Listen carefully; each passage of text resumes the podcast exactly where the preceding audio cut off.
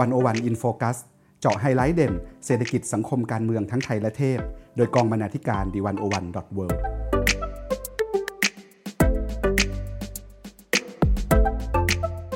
สวัสดีค่ะคุณผู้ฟัง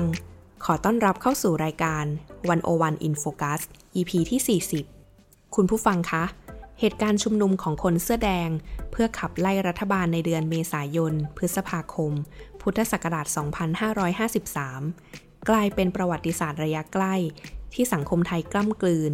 ลืมไม่ได้จำไม่ลงค่ะ วันนี้จะพาคุณผู้ฟังมารู้จักตัวละครที่น่าสนใจจากเหตุการณ์ดังกล่าว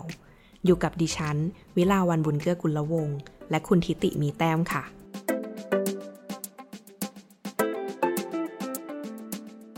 คุณผู้ฟังคะ ตัวละครแรกที่จะพาไปรู้จักกัน คงไม่มีใครที่ไม่รู้จักเขา คุณนัทวุฒิใส่เกลือค่ะ เขาอยู่ในบทบาทแกนนำนปช เป็นดาวประจำเวทีประท้วงที่ผู้ชุมนุมต่างรอคอย ด้วยการปราศัยที่มากลีลาของเขาสิบปีต่อมาค่ะ ทุกวันนี้คุณนัทวุฒิยังเกี่ยวพันอยู่กับการขึ้นโรงขึ้นศาลทั้งส่วนคดีของตัวเขาเองในฐานะแกนนำและการเดินสายไปตามหน่วยงานต่างๆ คุณทิติจะช่วยพาให้เราไปรู้จักกับเขาในบทสัมภาษณ์ นัทวุฒิใส่เกลือหนึ่งทศวรรษความตายแปลกหน้าในประวัติศาสตร์ไร้เสียง สวัสดีครับ คุณวิลาวันและคุณผู้ฟังวันโอวันนะครับสิบปีที่ผ่านมาคุณนัทวุฒิใส่เกลือได้เสนอมุมมองไว้อย่างน่าสนใจมากนะครับ เรื่องหนึ่งที่เป็นความทรงจำสำหรับตัวคุณนัทวุฒิเอง เขาพูดไว้อย่างนี้ครับว่า นี่เป็นความหนักหนาสาหัสที่สุดที่พวกผมเจอเมื่อสิบปีที่แล้ว ก็คือการยิงทิ้งโดยไม่ต้องสนใจ ไม่ต้องมาดูดำดูดีอะไรทั้งสิ้น ใครจะทวงถาม ใครจะตามหาคน จะฟ้องร้องอะไร ก็ปล่อยไป เพราะว่าเข้าถึงคดีความไม่ได้ เราถามคุณนัทวุฒิว่าคิดว่าเงื่อนไขอะไรที่ทำให้ผู้มีอำนาจ มองว่าการยิงทิ้งเป็นเรื่องที่ทำได้ ไม่ต้องมีกระบวนการอะไรเป็นพิเศษ คุณนัทวุฒิมองอย่างนี้ครับว่า มันมีตัวแบบอย่างน้อย 3 เหตุการณ์สำคัญ คือเหตุการณ์ 14 ตุลา เหตุการณ์ 6 ตุลา และเหตุการณ์พฤษภาธมิน มีการปราบปรามประชาชน และไม่มีการเอาผิดผู้กระทำเมื่อมีตัวแบบอยู่ คนถืออำนาจใน 10 ปีก่อน ก็อาจคิดว่ามันทำได้ ประกอบกับกระบวนการทำลายความชอบธรรม การต่อสู้ของประชาชนเกิดขึ้นมาอย่างต่อเนื่องหลายปี ผมคิดว่า กรณี 6 ตุลาเป็นชะตากรรมที่ใกล้เคียงกับปี 2553 เพราะพลังที่ออกมาต่อสู้ เป็นพลังที่ถูกกระทำพ่ายแพ้ เจ็บตาย กระจัดพัดพลายถูกจับถูกล่า เนิ่นนานหลายปีถึงมีคนค่อยๆ พูดถึงประวัติศาสตร์ 6 ตุลา ในมิติที่เป็นจริงมากขึ้น และมากขึ้น ส่วน 14 ตุลาและพฤษภาธมินนั้น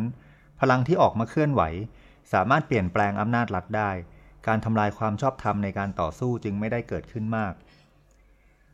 ตั้งแต่หลังยึดอำนาจปี 2549 คนที่ออกไปต่อต้าน ก็ถูกด้อยค่าว่าเป็นพวกสมุนรับจ้าง หลังจากนั้นก็สร้างประเด็นสารพัดเป็นผู้ก่อการร้ายบ้าง มีผังล้มเจ้า เผาบ้านเผาเมือง วัฒกรรมเผาบ้านเผาเมืองเกิดขึ้นหลังจากการปราบปรามและเข็นฆ่า เสร็จสับเรียบร้อยแล้ว ผมก็เข้าใจว่านั่นเป็นรถแมพที่เตรียมไว้แล้ว หลังจากการปราบปรามจะต้องมีการทำให้ภาพเหล่านี้เกิดขึ้น เพื่อให้ความชอบธรรมกับความตายทั้งหมด ว่านี่คือขบวนการก่อการร้ายเผาบ้านเผาเมือง ที่เจ้าหน้าที่ต้องใช้มาตรการเด็ดขาดขั้นรุนแรง มีหลายองค์ประกอบไม่น้อย ที่ทำให้มีคนยอมรับว่าการปราบปรามเขานั้นทำได้และสมควรทำคุณนัทวุฒิเสนอมุมมองไว้อย่างน่าสนใจอีกนะครับว่า อีกมิติหนึ่งที่มองเห็นก็คือตัวตนของคนที่ออกมาต่อสู้ คนที่ออกมาต่อสู้ใน 14 ตุลา 6 ตุลาหรือพฤษภาธมิน เป็นนิสิตนักศึกษา หรือคนเมืองชนชั้นกลาง แต่ปี 2553 เป็นการปรากฏตัวขึ้นอย่างมีนัยสำคัญของชาวนาชาวไร่ คนใช้แรงงาน คนชั้นล่างจากชนบท หรือคนชนบทที่มาใช้ชีวิตในเมืองหลวง เป็นครั้งแรกในประวัติศาสตร์ของการต่อสู้ทางการเมืองไทย คนพวกนี้แทบไม่เคยส่งเสียงในบรรทัดประวัติศาสตร์ทางการเมืองมาก่อน หรือพยายามส่งเสียงมาตลอด แต่เสียงไม่เคยดังเหมือนปี 2553 เมื่อคนเหล่านี้ไหลบ่าเข้ามาในกรุงเทพ แล้วถูกกระทำด้วยความรุนแรง เสียงความตายของพวกเขาก็เลยดูแผ่วเบา กว่าความตายของนิสิตนักศึกษาหรือชนชั้นกลางในประวัติศาสตร์ก่อนหน้านั้น มันเป็นชีวิตชาวบ้าน ชาวไร่ชาวนาซึ่งมาหุงข้าวหุงปลากันอยู่ที่ราชประสงค์ มานึ่งข้าวเหนียวตากปลาเค็มกันอยู่แถวสะพานผ่านฟ้า คนเหล่านี้อาจจะมีตัวตนต่อความรู้สึกของสังคมน้อยกว่า อาจจะมีคุณค่าความเป็นมนุษย์น้อยกว่ากลุ่มอื่นๆ ในความรู้สึกของคนบางส่วน คุณนัทวุฒิพูดอย่างนี้นะครับ มันเป็นความเจ็บปวด และเป็นสิ่งที่ไม่ถูกต้อง แต่ผมเกรงว่าเป็นความจริงที่อยู่ในสังคมไทย ผมเห็นบางคนโพสต์ข้อความว่า ตอนที่มวลชนเสื้อแดง แห่ขบวนรถไปตามถนน ในกรุงเทพ บางคนเห็นคนเสื้อแดงแล้วก็ร้องไห้ กลัว เขาไม่เคยเห็นภาพคนที่เป็นชาวบ้านมาปรากฏตัวในกรุงเทพมากมายขนาดนี้ เป็นคำอธิบายที่ผมไม่สามารถเข้าถึงได้ว่าคุณกำลังรู้สึกอะไรอยู่ แต่ผมเชื่อว่ามีความรู้สึกแบบนี้อยู่จริง พวกเขาจึงเป็นคนแปลกหน้าในประวัติศาสตร์ของการต่อสู้ทางการเมืองในสังคมไทย และเป็นคนแปลกหน้าที่ไม่เคยมีความหมายมาก่อนด้วยซ้ำไป จริงอยู่ว่าเรามีคนชั้นกลางปัญญาชน คนที่มีสถานะบทบาทสำคัญ ในสังคมจำนวนมากพอสมควรที่ให้การสนับสนุน แต่ภาพที่ปรากฏจริง ๆ คนเสื้อแดงที่ออกมายืนกลางถนนส่วนใหญ่ เป็นคนระดับล่างลงไป ผมก็เลยทิ้งพวกเขาไม่ได้ ผมยังยืนยันตลอดเวลาว่า ประวัติศาสตร์ของการต่อสู้ ของประชาชนเมื่อปี 2553 จะต้องมีคนคอยปกป้อง ต้องมีคนอธิบาย คอยต่อสู้เรียกร้องให้ ผมยังไม่มีปัญญาจะเอาความยุติธรรมมาให้ แต่ผมจะพยายามอย่างถึงที่สุด ที่จะปกป้อง ไม่ให้ความอายุติธรรม เข้ามากระทำกดขี่ตอกย้ำซ้ำแล้วซ้ำเล่าอีกต่อไป นี่ก็คือมุมมองของคุณนทวุฒิใส่เกลือแกนนำนปชครับ คุณวิลาวัน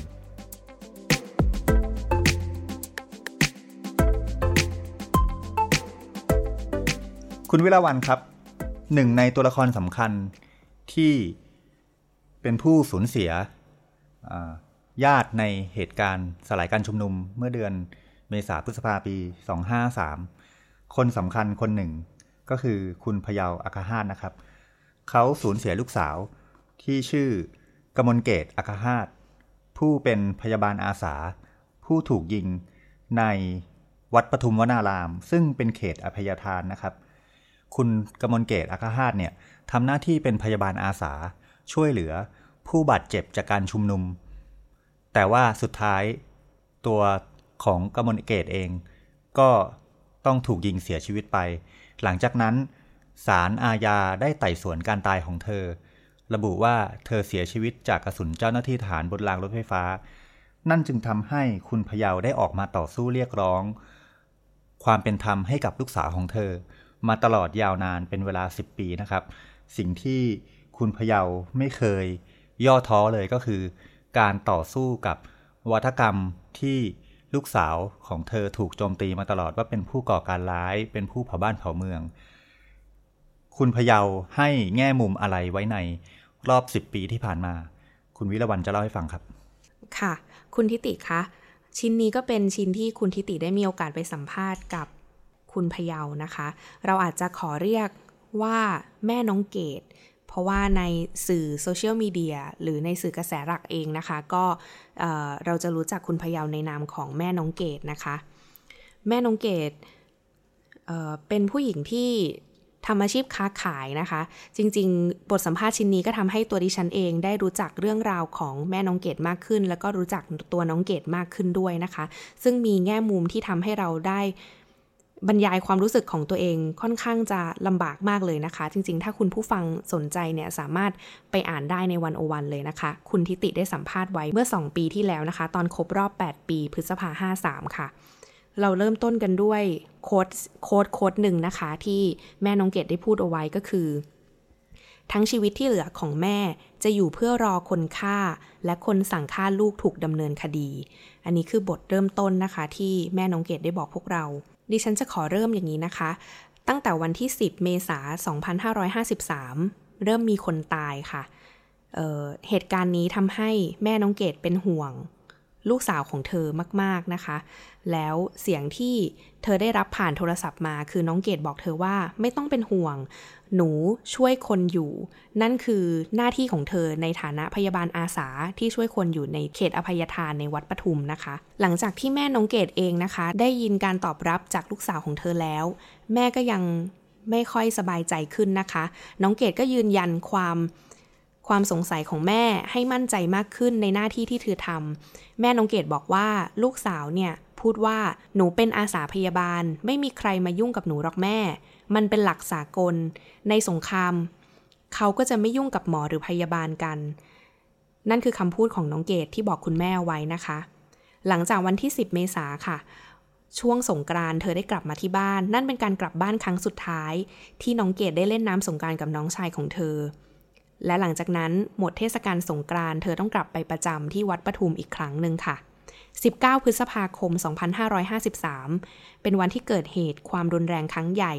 ของเมืองนะคะ คุณแม่น้องเกดเองก็เป็นคล้ายๆ กับคนอื่นๆค่ะ ที่ไม่ได้อยู่ในเหตุการณ์ และก็ติดตามข่าวสารผ่านทางสื่อกระแสหลักอยู่นะคะ และวันนั้นเองก็เป็นวันที่น้องเกดเสียชีวิตลง ในงานสวดศพ น้องเกดคืนแรกนะคะ มีชายต่างชาติคนหนึ่งค่ะ ใช้ไม้เท้าพยุงตัวเดินเข้ามาในวัด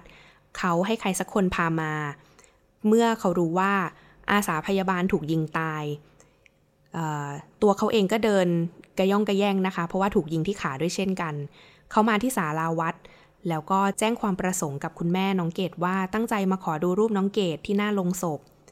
พอเขาเห็นรูปเท่านั้น เขาก็บอกเลยว่า ใช่เลยคนนี้คือคนที่ช่วยชีวิตเขา เขาถูกยิงที่หน้าวัด แล้วก็พาเขาไปที่เต็นท์เพื่อขอความช่วยเหลือ น้องเกดคือคนที่ช่วยปฐมพยาบาล แล้วก็พาเขาเข้าไปหลบในวัดค่ะ หลังจากงานศพสองวันต่อมานะคะ คุณแม่น้องเกดบอกว่าฝ่ายความมั่นคงแถลงกรณีหกศพวัดปทุม คนแถลงบอกว่าน้องเกดโดนยิงสองนัด ไม่มีหัวกระสุนอยู่ในตัว ระหว่างที่แม่น้องเกดดูข่าวอยู่ที่วัดนั้น ก็ได้ยินอาสากู้ภัยคนหนึ่งค่ะ ซึ่งเป็นคนนำศพน้องเกดไปส่งที่โรงพยาบาลตำรวจ บอกว่าน้องเกดไม่ได้ถูกยิงแค่สองนัด ตอนนั้นคุณแม่น้องเกดก็รีบบอกสับปะเรอค่ะ ว่าให้เปิดโรงดูทันที ดูกันเลย แล้วก็เห็นว่ามันไม่ใช่แค่สองนัดตามที่เขาถแถลง รูกระสุนบนตัวลูกสาวของเรา มีถึง 11 รูพุนไปหมดเลย แปลว่าคนยิงต้องตั้งใจยิง แบบไม่ให้เขาหนีไปไหน เขาไม่สนใจว่าลูกเราเป็นผู้หญิงหรือเป็นพยาบาล เขาไม่ได้มองว่าลูกเราเป็นคน นั่นคือคำพูดของแม่น้องเกดอย่างที่คุณทิติได้เกริ่นไปตอนต้นนะคะ ว่าคุณแม่น้องเกดต้องต่อสู้กับวาทกรรมหลากหลาย ที่ที่ใส่ความการตายของน้องเกดทั้งบอกว่าน้องเกดเป็นชายชุดดำบ้าง เป็นผู้ก่อการร้ายบ้าง เผาบ้านเผาเมืองบ้างคำพูดเหล่านี้มันดึงจิตใต้สำนึกของแม่น้องเกดออกมาว่าเมืองไทยนี้มันป่าเถื่อนค่ะ ลูกเราถูกฆ่าแล้วยังถูกใส่ร้ายอีก ในตัวชิ้นงานเองนะคะ มีเนื้อเรื่องหนึ่งค่ะ ได้เล่าเอาไว้ว่า คุณพยาวหรือแม่น้องเกดนะคะ ได้มีโอกาสได้ไปพบกับคุณทักษิณที่กัมพูชา และมีจังหวะที่ได้ขึ้นไปบนเวทีและใกล้คุณทักษิณช่วงนั้นเป็นช่วงที่มีข่าวเรื่องนิรโทษกรรมค่ะคุณผู้ฟัง แม่น้องเกดบอกเราว่า เธอกระซิบ ที่ข้างหูคุณทักษิณเพราะว่าบนเวทีมันเสียงค่อนข้างดัง เธอบอกคุณทักษิณว่า ดิฉันไม่เอานิรโทษกรรมเหมาเข่งนะคะ คุณทักษิณพงะมองหน้าเรา เรายิ้ม ยกมือไหว้แล้วก็เดินลงเวทีไป นั่นคือสิ่งที่คุณพยาวได้เล่าให้กับพวกเราฟังในบทสัมภาษณ์ชิ้นนี้ค่ะ คุณผู้ฟัง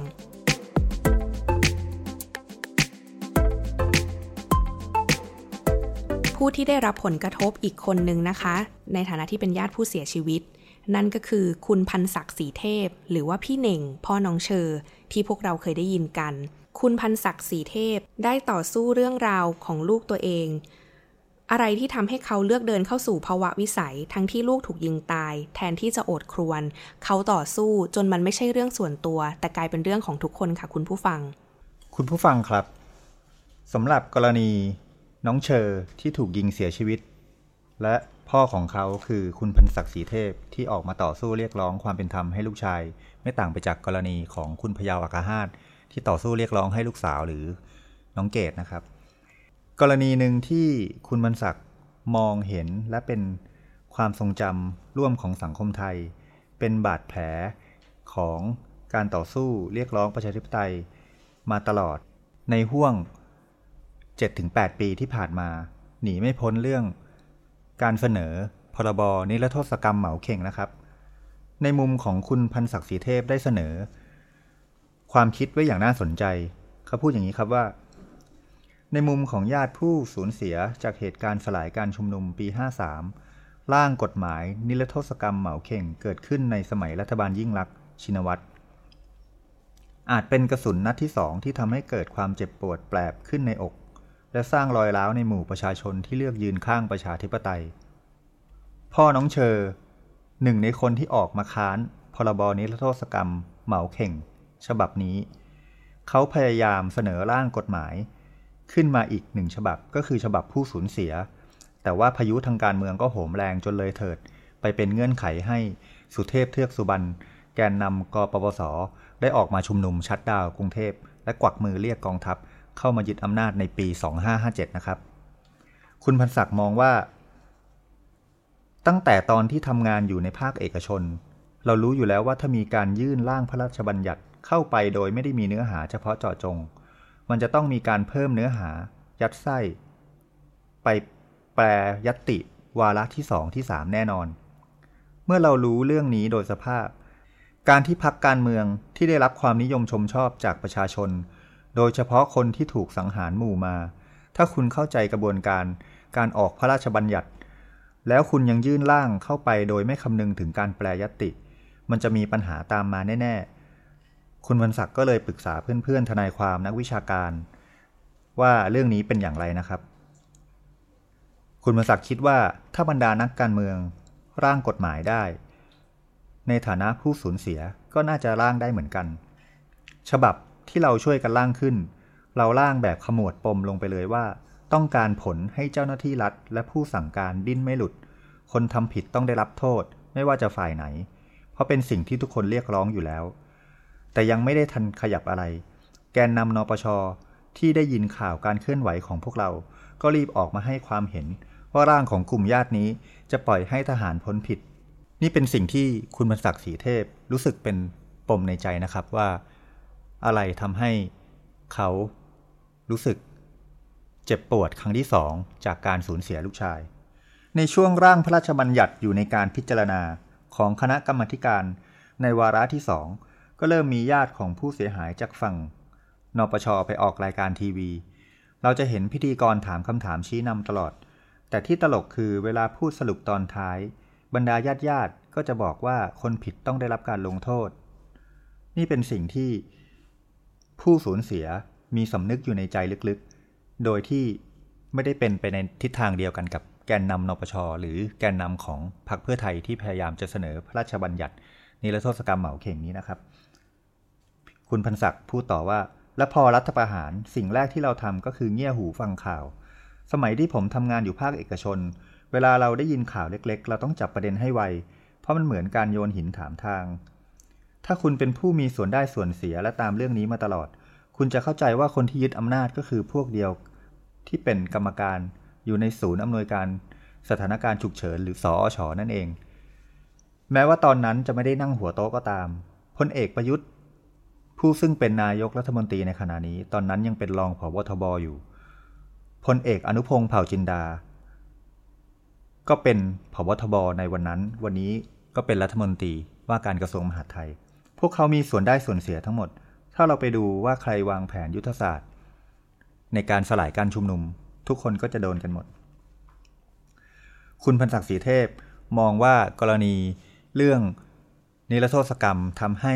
สังคมขัดแย้งรุนแรงบานปลาย จนนำมาสู่การอยู่ภายใต้เผด็จการการรัฐประหารมาในช่วงเวลา 6 ปีที่ผ่านมานะครับ แต่สิ่งที่อยู่ในส่วนลึก จิตใจของคุณพันศักดิ์ศรีเทพนั้น คือเรื่องอะไร คุณพันศักดิ์อธิบายว่า อาจจะเรียกได้ว่าวันที่ไม่มีเชอแล้วไม่ใช่ประเด็น ความคิดถึงไม่ใช่สาระสำคัญ ที่จำเป็นต้องออกมาต่อสู้ ก็เพราะว่าความยุติธรรมยังมาไม่ถึง และมันจะถูกทำให้หายไป เราเลยจำเป็นต้องสู้เพื่อเอาคนผิดมาลงโทษ เราต้องมีหลักประกันเรื่องสิทธิเสรีภาพในการชุมนุม เพราะรัฐไม่ได้เปิดกว้างที่จะฟังความเห็นของประชาชน มันต้องการความสงบ เป็นความสงบราบคาบ แต่ไม่ใช่ความสงบเรียบร้อย เวลาที่ผมพูดแบบนี้ ผมไม่ได้คิดถึงเชอแล้ว คุณบรรศักดิ์พูดถึงว่า ในการที่เขาเรียกร้องความยุติธรรมนี้ เขาไม่ได้ทำเพื่อเชอแล้วนะครับ แต่เขาทำเพื่อสังคมไทยทั้งหมด นี่เป็นสิ่งที่คุณพันศักดิ์ศรีเทพได้ออกมามีบทบาทสำคัญในทางสาธารณะในการเรียกร้องความยุติธรรม ให้กับทั้งลูกชาย และก็สังคมไทยโดยรวมครับคุณวิลาวัน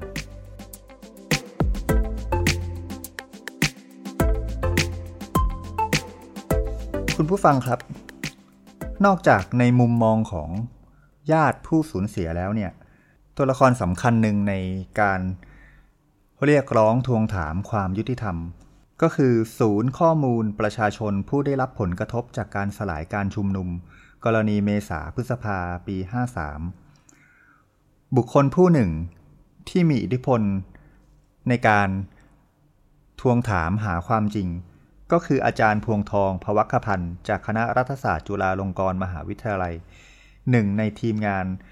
ผู้ก่อตั้งศูนย์ข้อมูลนี้ขึ้นมานะครับ หรือที่เราเรียกกันว่า สปชอาจารย์พวงทองเป็นผู้หนึ่งที่พยายามตั้งคำถามกับสังคมไทย ตั้งคำถามกับผู้มีอำนาจ เพื่อไม่ให้สังคมไทยลืม และไม่ให้ผู้มีอำนาจ ทำเฉยกับเหตุการณ์ที่มีคนสูญเสียมากขนาดนี้นะครับ อาจารย์พวงทองมอง 10 ปี หรือหนึ่งทศวรรษในการล้อมปราบคนเสื้อแดงอย่างไร อาจารย์เห็นอะไรเป็นเงื่อนไขที่ทำให้การเรียกร้องความยุติธรรม ในสังคมไทยเวลานี้เป็นไปด้วยความยากลำบากครับค่ะคุณผู้ฟังเมื่อเร็วๆนี้นะคะ อาจารย์พวงทองได้มาที่รายการวันโอวันวันออนวันค่ะ อาจารย์บอกว่า ตั้งแต่ปี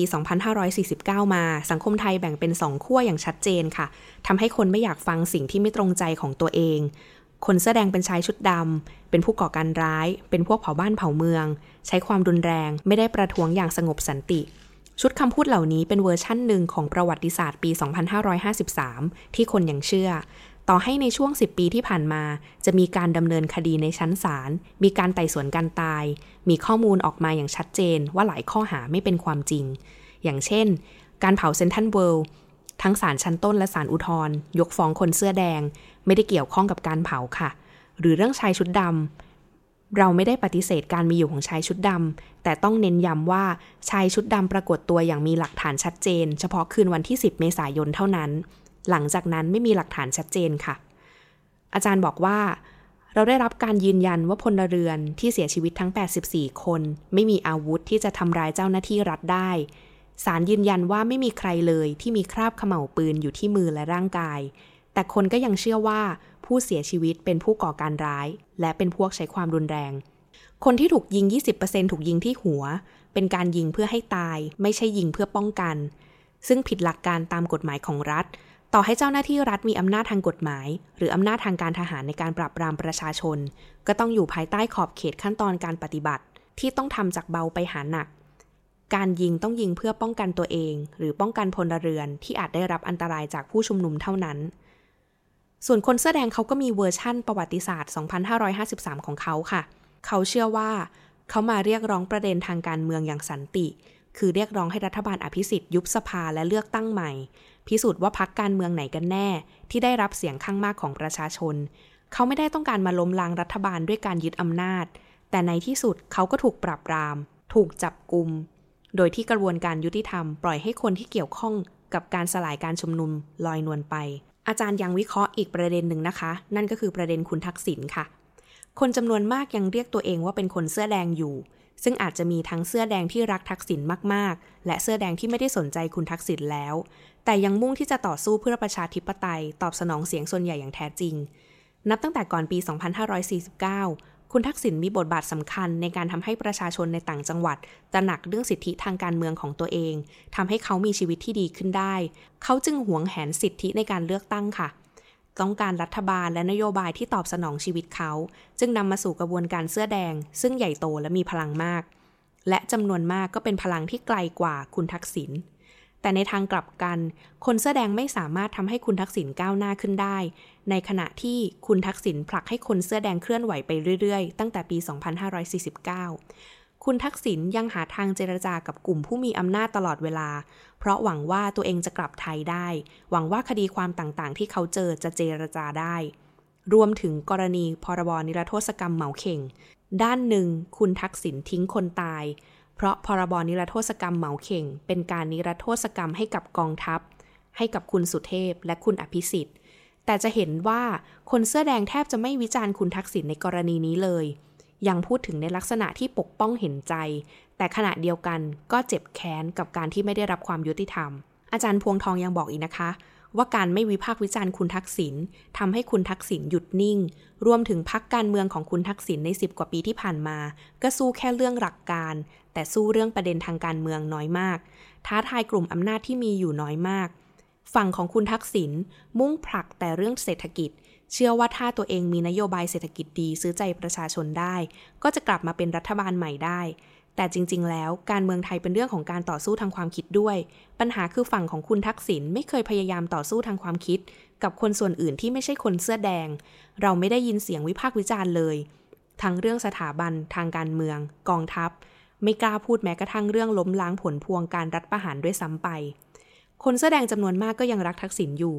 แต่อาจารย์พวงทองคิดว่ามันมีมากกว่านั้น เขาต้องการเห็นการเมืองที่แฟร์และฟรีมากกว่าที่เป็นอยู่ ต้องการเห็นระบบการเมืองที่สะท้อนความต้องการของคนส่วนใหญ่ และทำให้ชีวิตของเขาดีขึ้นได้ ทีนี้มาถึงประเด็นเรื่องกลไกการทำงานมวลชน ในวันที่ศัตรูไม่ใช่คอมมิวนิสต์อีกต่อไปค่ะ อาจารย์วิเคราะห์ว่ากลไกการทำงานกับมวลชนมีมาตั้งแต่ยุคที่ต่อสู้กับคอมมิวนิสต์แม้ว่าคอมมิวนิสต์จะล่มสลายไปแล้ว เขาก็ไม่ได้ละทิ้งกลไกเหล่านี้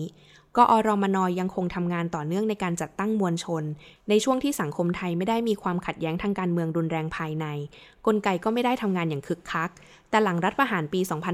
2549 กอรมนกลับเข้าไปเร่งฟื้นฟูเครือข่ายเหล่านี้ให้ขยายมากยิ่งขึ้น กลไกการทำงานมวลชนมี 2 ด้านค่ะ ด้านแรกคือการพยายามปลูกฝังความเชื่อ และความจงรักภักดีต่อศูนย์กลางอำนาจรัฐ ด้านที่ 2 คือกลไกเฝ้าระวัง จับตาดูการเคลื่อนไหวของฝ่ายตรงข้าม อาจจะมีทั้งการให้คนในพื้นที่จับตา เช่น คนเสื้อแดงหลังปี 2557 หรือในขณะนี้ที่ใช้กลไกไซเบอร์ ในอดีตกลไกทำงานมวลชนประสบความสำเร็จในระดับหนึ่ง โดยเฉพาะเรื่องกระบวนการความคิดในการต่อสู้กับคอมมิวนิสต์ อุดมการชาติ ศาสนา พระมหากษัตริย์ เป็นอุดมการที่ทรงพลังมาก ถึงแม้ในอดีตคอมมิวนิสต์จะเป็นคนไทย แต่ก็ถูกทำให้กลายเป็นคนนอก เป็นมนุษย์ต่างดาว ปัจจุบันเขารู้ว่าศัตรูของอำนาจรัฐเป็นคนไทยด้วยกันเอง แต่วิธีการที่เขาทำไม่ได้ต่างจากอดีตค่ะ ยังคงใช้ภาษาวาทกรรม และวิธีการแบบเก่าๆ ในขณะที่ผู้คนเปลี่ยนไป คนรู้สึกว่าถ้าจะให้เขารักชาติรักประเทศนี้ คุณก็ต้องรักเขาด้วย เคารพในสิทธิเสรีภาพ ความเป็นมนุษย์ของเขาด้วย โดยเฉพาะคนรุ่นใหม่ที่คำนึงถึงเรื่องสิทธิเสรีภาพ วาทกรรมเก่าๆที่ให้คนเชื่อฟัง อยู่ภายใต้ระบบอุปถัมภ์เชื่อคนที่มีอำนาจมากกว่า มันล้าสมัยแล้ว สิ่งที่เขาล้มเหลวในปัจจุบัน คือการควบคุมอุดมการทางความคิดของคน ดังนั้นเราจึงเห็นว่าเขาไปลงทุนกับกลไกปราบปรามมากยิ่งขึ้น ทั้งเรื่องการสอดส่องทางไซเบอร์ และการฟ้องร้องคดีต่างๆ เช่น การใช้มาตรา116 มาตรา 44 และพรบอคอมพิวเตอร์ค่ะ กรณีคนเสื้อแดงเป็นคนแปลกหน้าทางประวัติศาสตร์จริงหรือเปล่า อาจารย์เทียบให้เห็นว่า มีคนเปรียบเทียบว่า 14 ตุลาเหมือนกับพฤษภา 35 เป็นเหตุการณ์ที่ประชาชนชนะ ส่วน 6 ตุลาและพฤษภา 53 คล้ายกันที่ประชาชนแพ้ คือถูกปรับปราม และคนที่เกี่ยวข้องก็ลอยนวลพ้นผิดแต่เหตุการณ์ทั้งสองไม่ได้เหมือนกันเสียทีเดียวค่ะและหลายเรื่องพฤษภา 53 ดีกว่า 6 ตุลาเสียอีก ทันทีที่เกิดเหตุการณ์ 6 ตุลาขึ้น คนเป็นเหยื่อถูกกระทำซ้ำ ครอบครัวถูกกล่าวโทษ ว่าเลี้ยงลูกยังไงให้กลายเป็นคอมมิวนิสต์ ไม่ต้องพูดถึงความหวังต่อกระบวนการยุติธรรมเลยค่ะ คนต้องปิดปากเงียบ หลายครอบครัวเอาหนังสือของลูกไปเผา ผ่านมา 20 ปี คนถึงเริ่มพูดถึง 6 ตุลาใหม่ แต่ก็พูดแบบกลัวๆ ครอบครัวยังไม่กล้าให้สัมภาษณ์แต่อย่าลืมว่าหลังปี 2553 ไม่กี่เดือน ก็มีการชุมนุมขึ้นมาใหม่ค่ะ นำโดยคุณสมบัติบุญงามอนง หรือบอกลายจุด ไปจัดชุมนุมที่ราชประสงค์ประกาศว่าที่นี่มีคนตาย หรือการที่กลุ่มของเรากล้าเขียนประวัติศาสตร์ในหนังสือ ความจริงเพื่อความยุติธรรม 6 ตุลาทำแบบนี้ไม่ได้ ต้องรอเวลาถึง 20 ปี แสดงให้เห็นว่าสังคมเปลี่ยนไปเร็วมาก รัฐไม่สามารถผูกขาดการรับรู้ของคนได้อย่างเข้มแข็งเหมือนในอดีตแล้ว เรามี Facebook เรามีพื้นที่ในโลกออนไลน์ ที่จะเขียนบันทึกประกาศจุดยืนของเรา และนั่นก็คือสิ่งที่อาจารย์พวงทองได้พูดกับเรา ในรายการวันโอวันวันออนวันค่ะ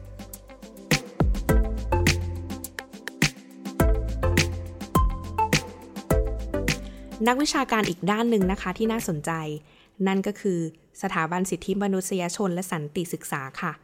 มีบทสัมภาษณ์หนึ่งชิ้นค่ะ คือบทสัมภาษณ์อาจารย์เบญจรัตน์แซ่ฉั่ว อาจารย์ใช้แว่นตาด้านสิทธิมนุษยชนในการมองปรากฏการณ์ต่างๆ นี้ว่าอย่างไรบ้าง อาจารย์บอกว่าในเหตุการณ์เมษาพฤษภา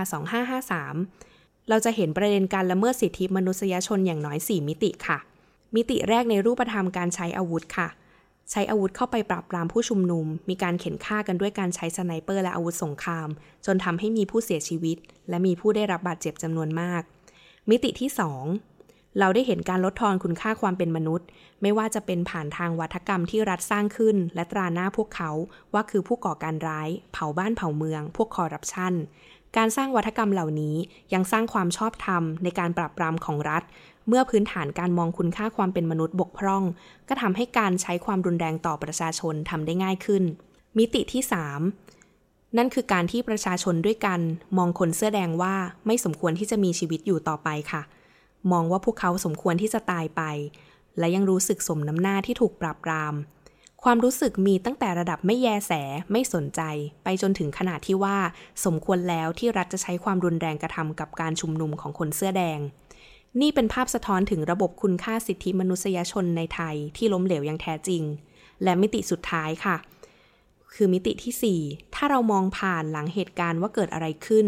หลังจากมีการปราบปราม เราจะเห็นอีกประเด็นหนึ่งคือการรับผิดของรัฐ เพราะแม้จะมีหลักฐานมากมายว่ารัฐเป็นผู้กระทำแต่รัฐก็ยังลอยนวลค่ะ การปล่อยให้เกิดไฟเขียวในการปราบปรามค่ะนำมาสู่ เเหตุการณ์หลังรัฐประหารปี 2557 ความรุนแรงไม่ใช่การเอาปืนมายิงให้เห็น แต่มันมีความรุนแรงแบบอื่น ๆ ที่เนียนกว่า แต่ยิ่งน่ากลัวค่ะ คือการอ้างว่าทั้งหมดนั้นทำในนามการคืนความสุขให้กับประชาชน หรือทำในนามของการปกป้องสถาบันกษัตริย์ทำในนามของการสร้างความปรองดอง แต่จริง ๆ แล้วก็คือการละเมิดสิทธิ์ที่ค่อนข้างรุนแรง ตัวอย่างเหตุการณ์คือ การเอาพลเรือนขึ้นศาลทหาร การส่งเจ้าหน้าที่ไปเยี่ยมบ้าน หรือการเชิญนักเคลื่อนไหวไปกินกาแฟด้วยกัน นั่นคือการคุกคามปิดปากประชาชน สร้างความกลัวให้เกิดขึ้นในสังคมวงกว้างค่ะ แม้กระทั่งบางคนถูกอุ้มหาย จนไปพบว่ากลายเป็นศพอยู่ริมน้ำโขง บางคนหายสาบสูญ โดยที่รัฐไม่มีกระบวนการค้นหาความจริงเลย และอีกอย่างหนึ่งที่น่ากังวลนะคะ คือการที่ประชาชนกระทำกันเอง อย่างในกรณีมาตรา112 มีหลายเคสค่ะ ที่ผู้ฟ้องร้องไม่ใช่เจ้าหน้าที่รัฐ แต่เป็นประชาชนกันเองที่ฟ้อง หรือการไล่ล่าประจานคนที่เห็นต่างทางการเมือง เป็นรูปแบบการละเมิดที่ดูเหมือนจะไม่รุนแรง แต่จริง ๆ แล้วรุนแรง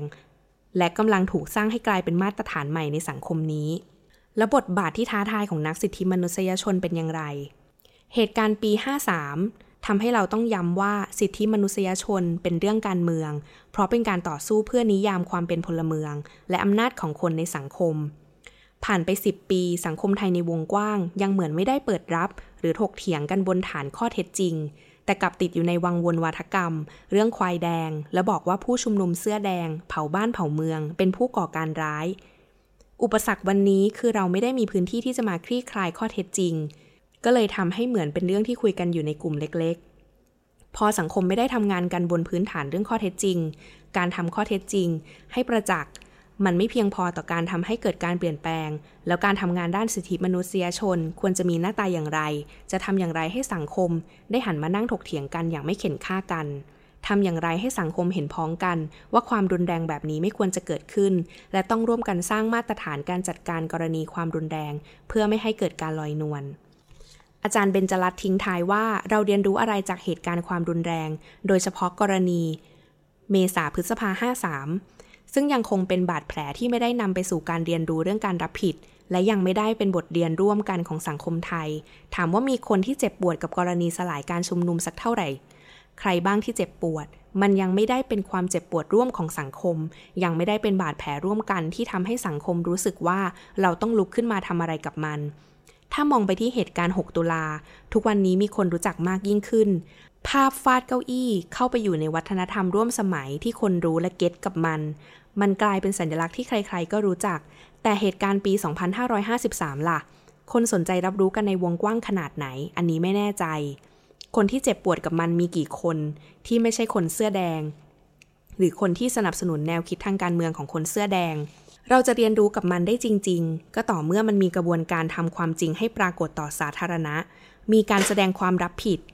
ผู้กระทำความผิดต้องรับผิดชอบ ไม่ว่าจะโดยการรับผิดทางอาญา หรืออย่างน้อยก็โดยการขอโทษและเยียวยาผู้เป็นเหยื่อ ไม่อย่างนั้นก็จะเป็นวัฒนธรรมลอยนวลพ้นผิดที่เกิดขึ้นซ้ำแล้วซ้ำอีกในสังคมไทยถ้าไปดูเหตุการณ์ความรุนแรงที่รัฐกระทำต่อประชาชนในทุกๆ ครั้งที่ผ่านมา ตั้งแต่ 14 ตุลา 6 ตุลา พฤษภาธมิน และล่าสุดในปี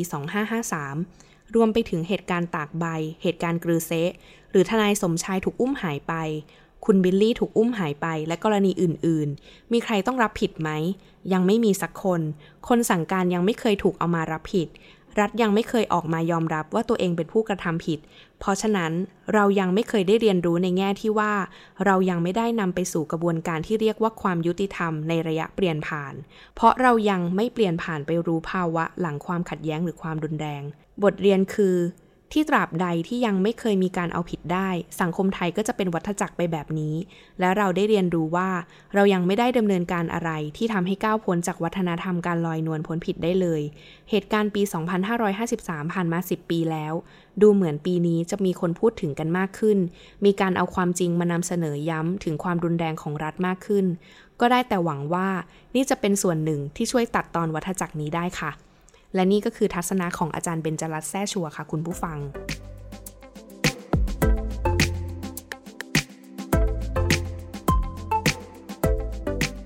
คุณผู้ฟังคะ และอีกหนึ่งตัวละครค่ะ คืออาจารย์กรพินพัวพันสวัสด์แห่งคณะรัฐศาสตร์จุฬาลงกรณ์มหาวิทยาลัย อาจารย์เป็นผู้ศึกษาวิจัยมวลชนคนเสื้อแดง ในประเด็น ตาสว่างปากกระซิบ งานของอาจารย์มีชื่อว่า My eyes are open but my lips are whispering linguistic and symbolic forms of resistance in Thailand during 2006 to 2016 ค่ะคำว่าตาสว่างปากกระซิบคืออะไร ดิฉันก็ต้องยอมรับนะคะว่าเพิ่งได้ยินครั้งแรก จะขอให้คุณทิติช่วยเล่าให้พวกเราฟังค่ะ ว่ามันคืออะไรกันแน่ค่ะ ครับคุณผู้ฟังครับ ประเด็นเรื่องตาสว่างที่อาจารย์กรพินได้ทำการศึกษาเนี่ย อาจารย์กรพินอธิบายไว้อย่างนี้ครับว่า เขาเริ่มศึกษาแล้วก็ได้พบเห็นร่องรอยอะไรบางอย่างที่เกี่ยวกับการตื่นตัวทางการเมืองของคนเสื้อแดงครับ อาจารย์กรพินบอกว่า ขออ้างคำพูดของแกนนำเสื้อแดงคนหนึ่ง ที่ได้พูดในงานศพคุณเทิดศักดิ์ฟุ้งกลิ่นจันทร์คนเสื้อแดงที่ถูกยิงตายในเดือนเมษา 2553 ที่ว่าความรัก ทำให้เราตาบอด แต่ความตายทำให้เราตาสว่าง หลังจากการสลายชุมนุมครั้งนั้น ก็เป็นที่ทราบกันว่าคำที่เรียกว่าตาสว่างได้แพร่หลายไปในวงกว้าง ฉะนั้นถ้าจะย้อนกลับไปว่าตาสว่างมีที่มาจากไหน ก็อาจจะเข้าใจได้ว่ามันไม่ได้เกิดขึ้นอยู่ดีๆ จะผุดขึ้นมาจากในงานศพปี 53 นั้นนะครับคำคำนี้ถือได้ว่าเป็นศัพท์ทางการเมืองที่สำคัญ ในทัศนะของอาจารย์กรพิน บอกว่า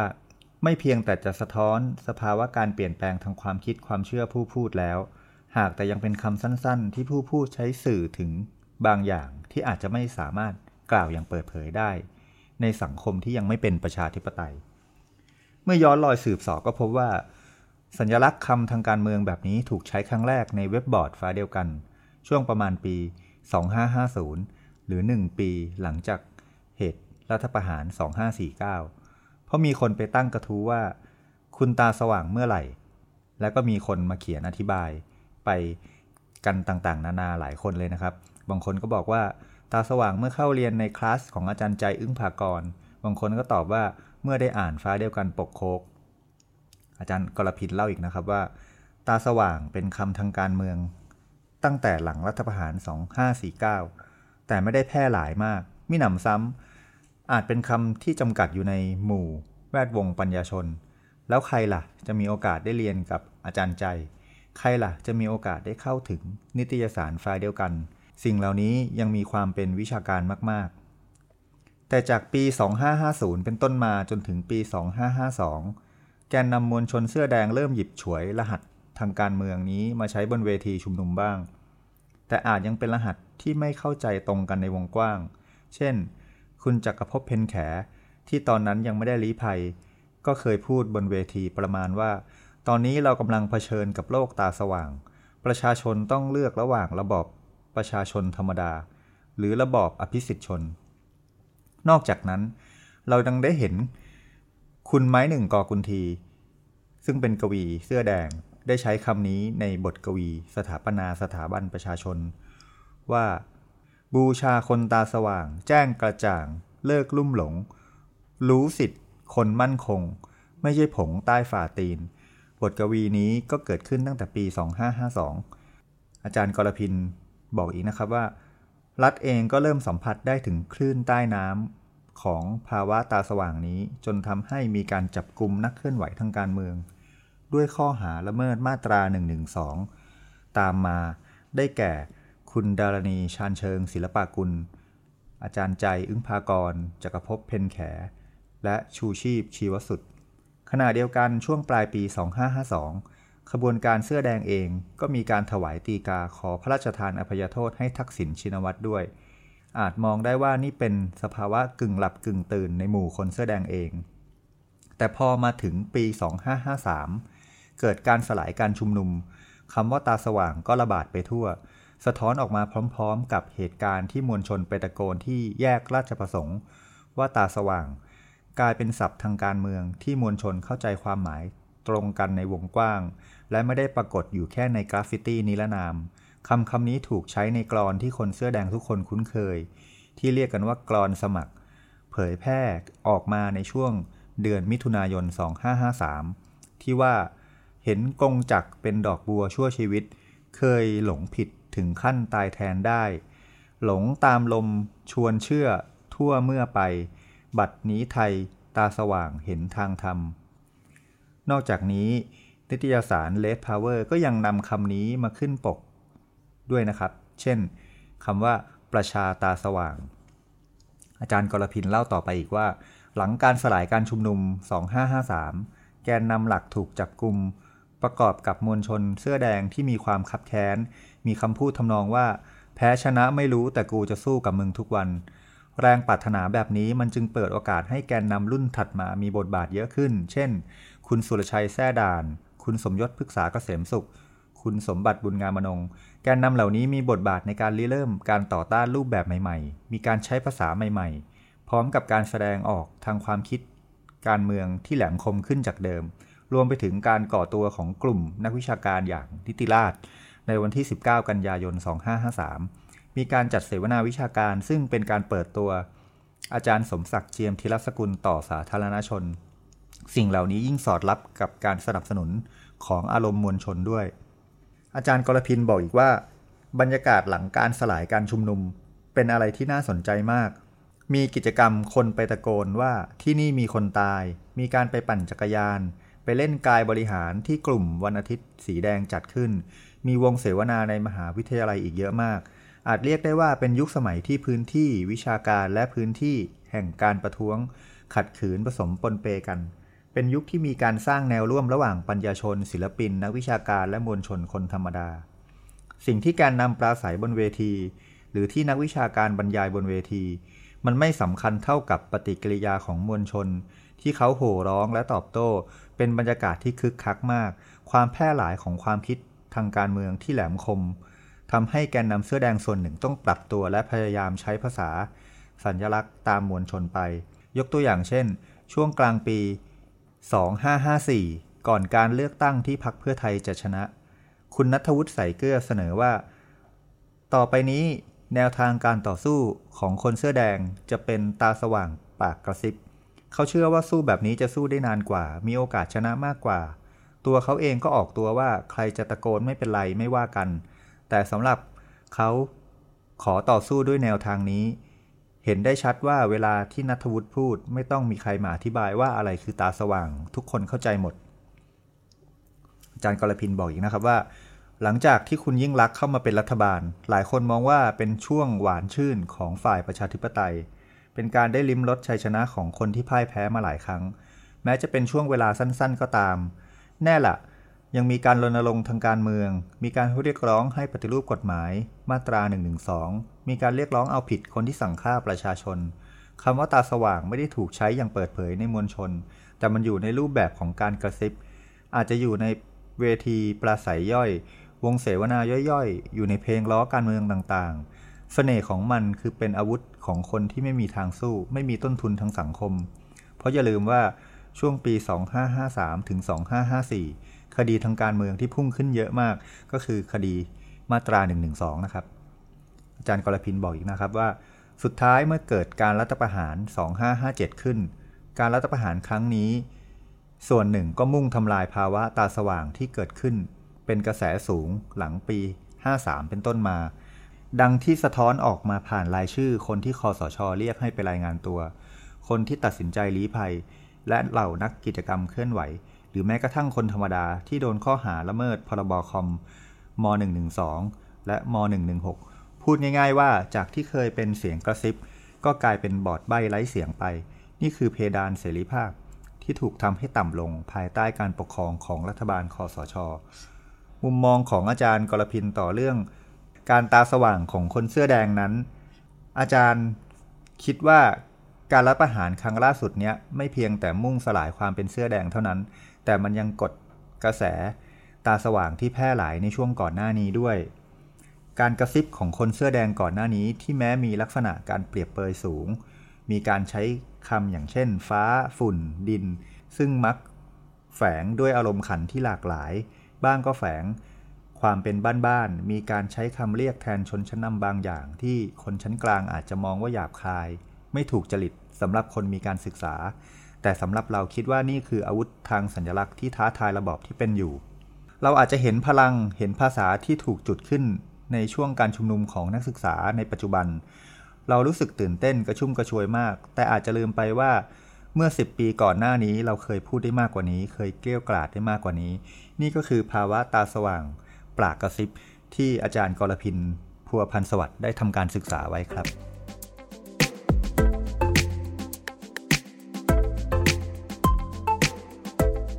คุณผู้ฟังครับ นอกจากตัวละครที่เราได้เล่ามาให้ฟังทั้งหมด ในกรณีการลำลึกเหตุการณ์สลายการชุมนุมเดือนเมษาพฤษภาห้าสามคนสุดท้ายที่เราจะลืมไม่ได้เลยและมีบทบาทสำคัญอย่างสูงต่อการชุมนุมประท้วงในรอบ 10 ปีที่ผ่านมาที่สังคมไทยจดจำได้ดีก็คือ ภาพจำของคุณสมบัติบุญงามอนงหรือบอกอลายจุดนะครับ นอกจากความเป็นนักคิดและนักกิจกรรมทางสังคม เขายังเป็นผู้สร้างนวัตกรรมในการท้าทายเผด็จการมากที่สุดคนหนึ่งของประเทศไทยคำถามคือหลังจากที่รัฐบาลเมื่อปี 2553 ได้ใช้กระสุนจริง กับผู้ชุมนุมเสื้อแดง มีคนตายเฉียดร้อยและอีกไม่น้อยถูกยิงที่หัว เลือดนองเมืองกรุง ควันไฟและกลิ่นไหม้คลุ้งไปทั่วเมือง คุณสมบัติตกผลึก จากประสบการณ์ตรงนั้นอย่างไร คุณสมบัติเล่าให้ฟังนะครับว่า เรื่องที่ผมไม่เคยเขียนเล่าในที่สาธารณะสำหรับเหตุการณ์เมษาพฤษภา 53 เรื่องหนึ่งคือ ตอนที่เวทีใหญ่ที่ลาดประสงค์ถูกล้อม และมวลชนไม่สามารถเข้าไปในพื้นที่ได้ ผมมาช่วยครูประทีปที่เวทีย่อยคลองเตย หลังจากขึ้นพูดบนเวที คุณธนาธรจึงรุ่งเรืองกิจได้มาคุยกับผมที่หลังเวทีและเล่าปัญหา ที่ถนนราชปรลบว่า มีประชาชนโดนยิงที่นั่นหลายคนมาก และน้องเชอร์ก็เป็นหนึ่งในนั้น เพราะมวลชนพยายามหาทางเข้าไปที่เวทีใหญ่ แต่ถูกทหารยิงสกัด ผมถามธนาธรว่าต้องการให้ผมทำอะไร คุณธนาธรตอบหนูลิงว่า พี่หนูลิงต้องไปตั้งเวทีที่สามเหลี่ยมดินแดง เพื่อไม่ให้คนหลุดเข้าไปในแดนสังหาร คุณสมบัติ อธิบายว่าไม่ต้องคิดอะไรมาก ผมปฏิเสธทันที ผมจะไปรับผิดชอบชีวิตคนได้อย่างไร ถ้าผมตั้งเวทีแล้ว คนยังเข้าไปในราชปารบเขาไม่เชื่อผมเกิดเจ็บตายขึ้นมา คนตั้งเวทีอยู่ตรงนั้นจะไม่กลายเป็นคนส่ง คนเข้าไปตายเหรอ คุณสมบัติปฏิเสธธนาธรเสียงแข็งนะครับ แล้วก็อธิบายต่อว่า ขออภัยครับเอก ผมทำสิ่งนั้นไม่ได้ การสนทนาก็จบลง ผมเดินไปยังพื้นที่โดยรอบ เวทีที่คลองเตยสักพักใหญ่ ธนาธร ก็มายืนข้างๆ ผมอีกครั้ง แล้วบอกกับคุณสมบัติว่า ถ้าพี่ไม่ช่วยจะมีคนโดนยิงและตายที่นั่นอีกเยอะ เราไม่มีทางอื่นนอกจากตั้งเวทีเรียกคนให้ออกห่างจากถนนราชปารลบคุณสมบัติบอกว่า ผมสะบดในใจที่ได้ยินเอกพูดแบบนั้นกับผมครั้งที่สอง จริง ๆ ผมโกรธเขามากที่เอาภาระนี้โยนใส่บ่าผม แล้ววันรุ่งขึ้น คุณสมบัติก็บอกว่า ผมก็ยืนอยู่บนรถหกล้อที่มีชุดเครื่องเสียงตรงสามเหลี่ยมดินแดง เพื่อทำภารกิจที่ผมกลัวจะทำนี่คือหนึ่งในมุมมองจากเหตุการณ์ที่คุณสมบัติได้เผชิญมาโดยตรงในเดือนพฤษภาห้าสามนะครับ แต่มุมมองในปัจจุบันจากการตกผลึกในรอบหนึ่งทศวรรษที่ผ่านมา คุณสมบัติ มองย้อนกลับไป และเสนอความเห็นไว้กับวันโอวัน อย่างนี้ครับ คุณผู้ฟัง คุณสมบัติบอกว่า ผมคิดว่าคนเสื้อแดง ไม่เข้าใจเรื่องผลกระทบของการปิดราชประสงค์ คุณไปปิดตั้งแต่เซนทันเวิลด์สยามพารากอนมาบุญคลอง และเกสรพลาซ่าสี่ห้างนี้เป็นห้างที่คนในกรุงเทพมีประสบการณ์ร่วมมีภาพจำเพราะทุกปีเขาก็เขาดาวกันที่เซนทันเวิลด์คนพวกนี้ไม่ว่าจะมีแฟนคนแรกหรือแฟนคนที่เท่าไหร่ก็แล้วแต่ เขาจะพาไปแถวๆนี้ แต่การชุมนุมของคนเสื้อแดงได้เข้าไปใช้ที่ของคนกรุงเทพ ซึ่งผมเรียกว่าเป็นพื้นที่ศักดิ์สิทธิ์ของคนกรุงเทพเขา เหมือนกับพื้นที่ทางจิตวิญญาณ เป็นศาสนสถานแบบหนึ่งในโลกทุนนิยม ที่ผู้คนจะไปใช้สถานที่นี้ประกอบพิธีกรรมทางการบริโภค คุณลองคิดดู คุณเอาผ้าขาวม้าไปพาดหน้าพารากอนซักกางเกงเสร็จแล้วเอาไปตากอยู่ที่ราวเหล็ก คนที่เดินผ่านพารากอนบ่อยๆ เห็นภาพนี้เขาจะกรี๊ดไหม ในมุมของคนกรุงเทพมันเหมือนถูกเหยียด และไม่เคารพต่อคุณค่าในการบริโภคของเขา มากกว่านั้น คุณยังไปตั้งซ่วมกันที่หน้าห้าง ชีวิตคุณจะได้เจอภาพเหล่านี้เหรอถ้าไม่มีคนเสื้อแดง มันเป็นสถานที่ที่ถูกสร้างขึ้นเป็นแลนด์มาร์คของกิจกรรมด้านบริโภคนิยม พอคนเสื้อแดงเข้าไปยึดเลยทำให้คนกรุงเทพโกรธ แล้วพอมีไฟไหม้เซนทันเวิลด์ไหม่ลงหนังสยาม มันใจหายสำหรับพวกเขา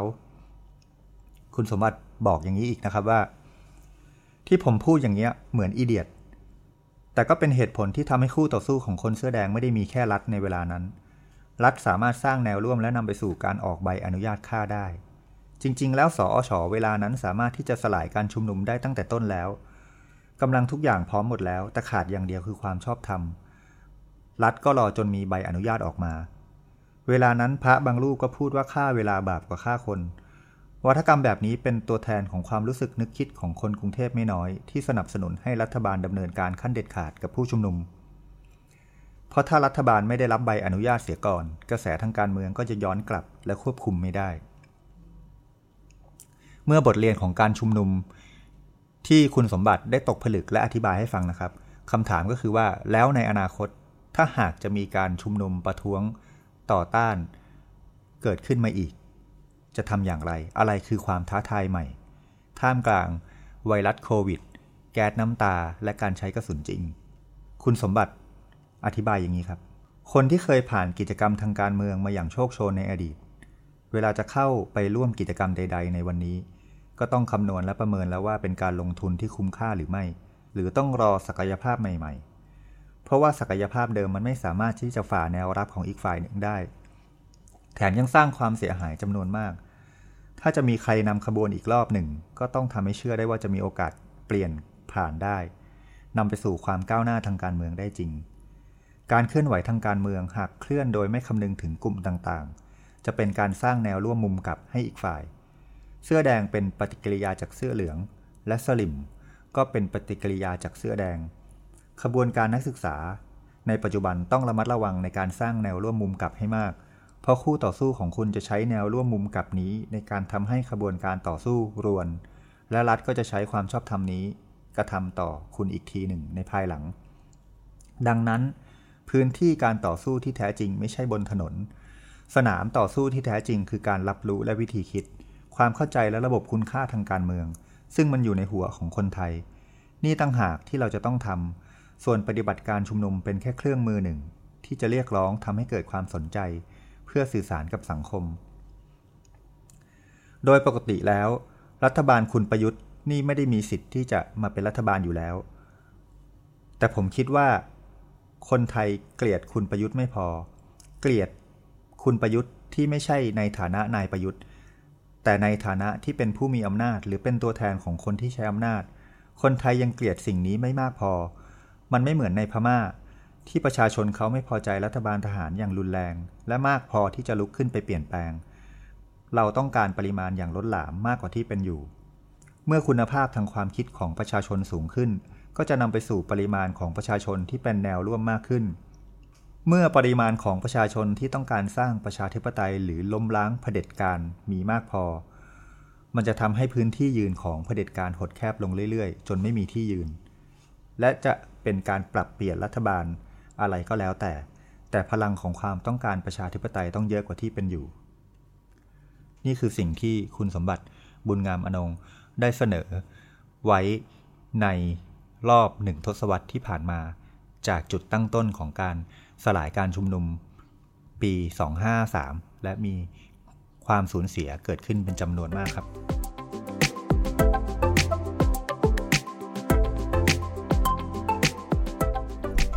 คุณผู้ฟังคะ นั่นก็เป็น 7 ตัวละครที่สำคัญที่ในซีรีส์หนึ่งทศวรรษ สลายการชุมนุมพฤษภา 2553 ที่วันโอวันได้ ร่วมทำออกมาในสปอตไลท์ชุดพิเศษนี้ค่ะ คุณผู้ฟังที่สนใจที่จะอ่านบทความชิ้นงานในต่อต่อไปนะคะ ก็สามารถเข้าไปติดตามได้ใน 101.world ค่ะสำหรับวันนี้ สวัสดีค่ะ สวัสดีครับ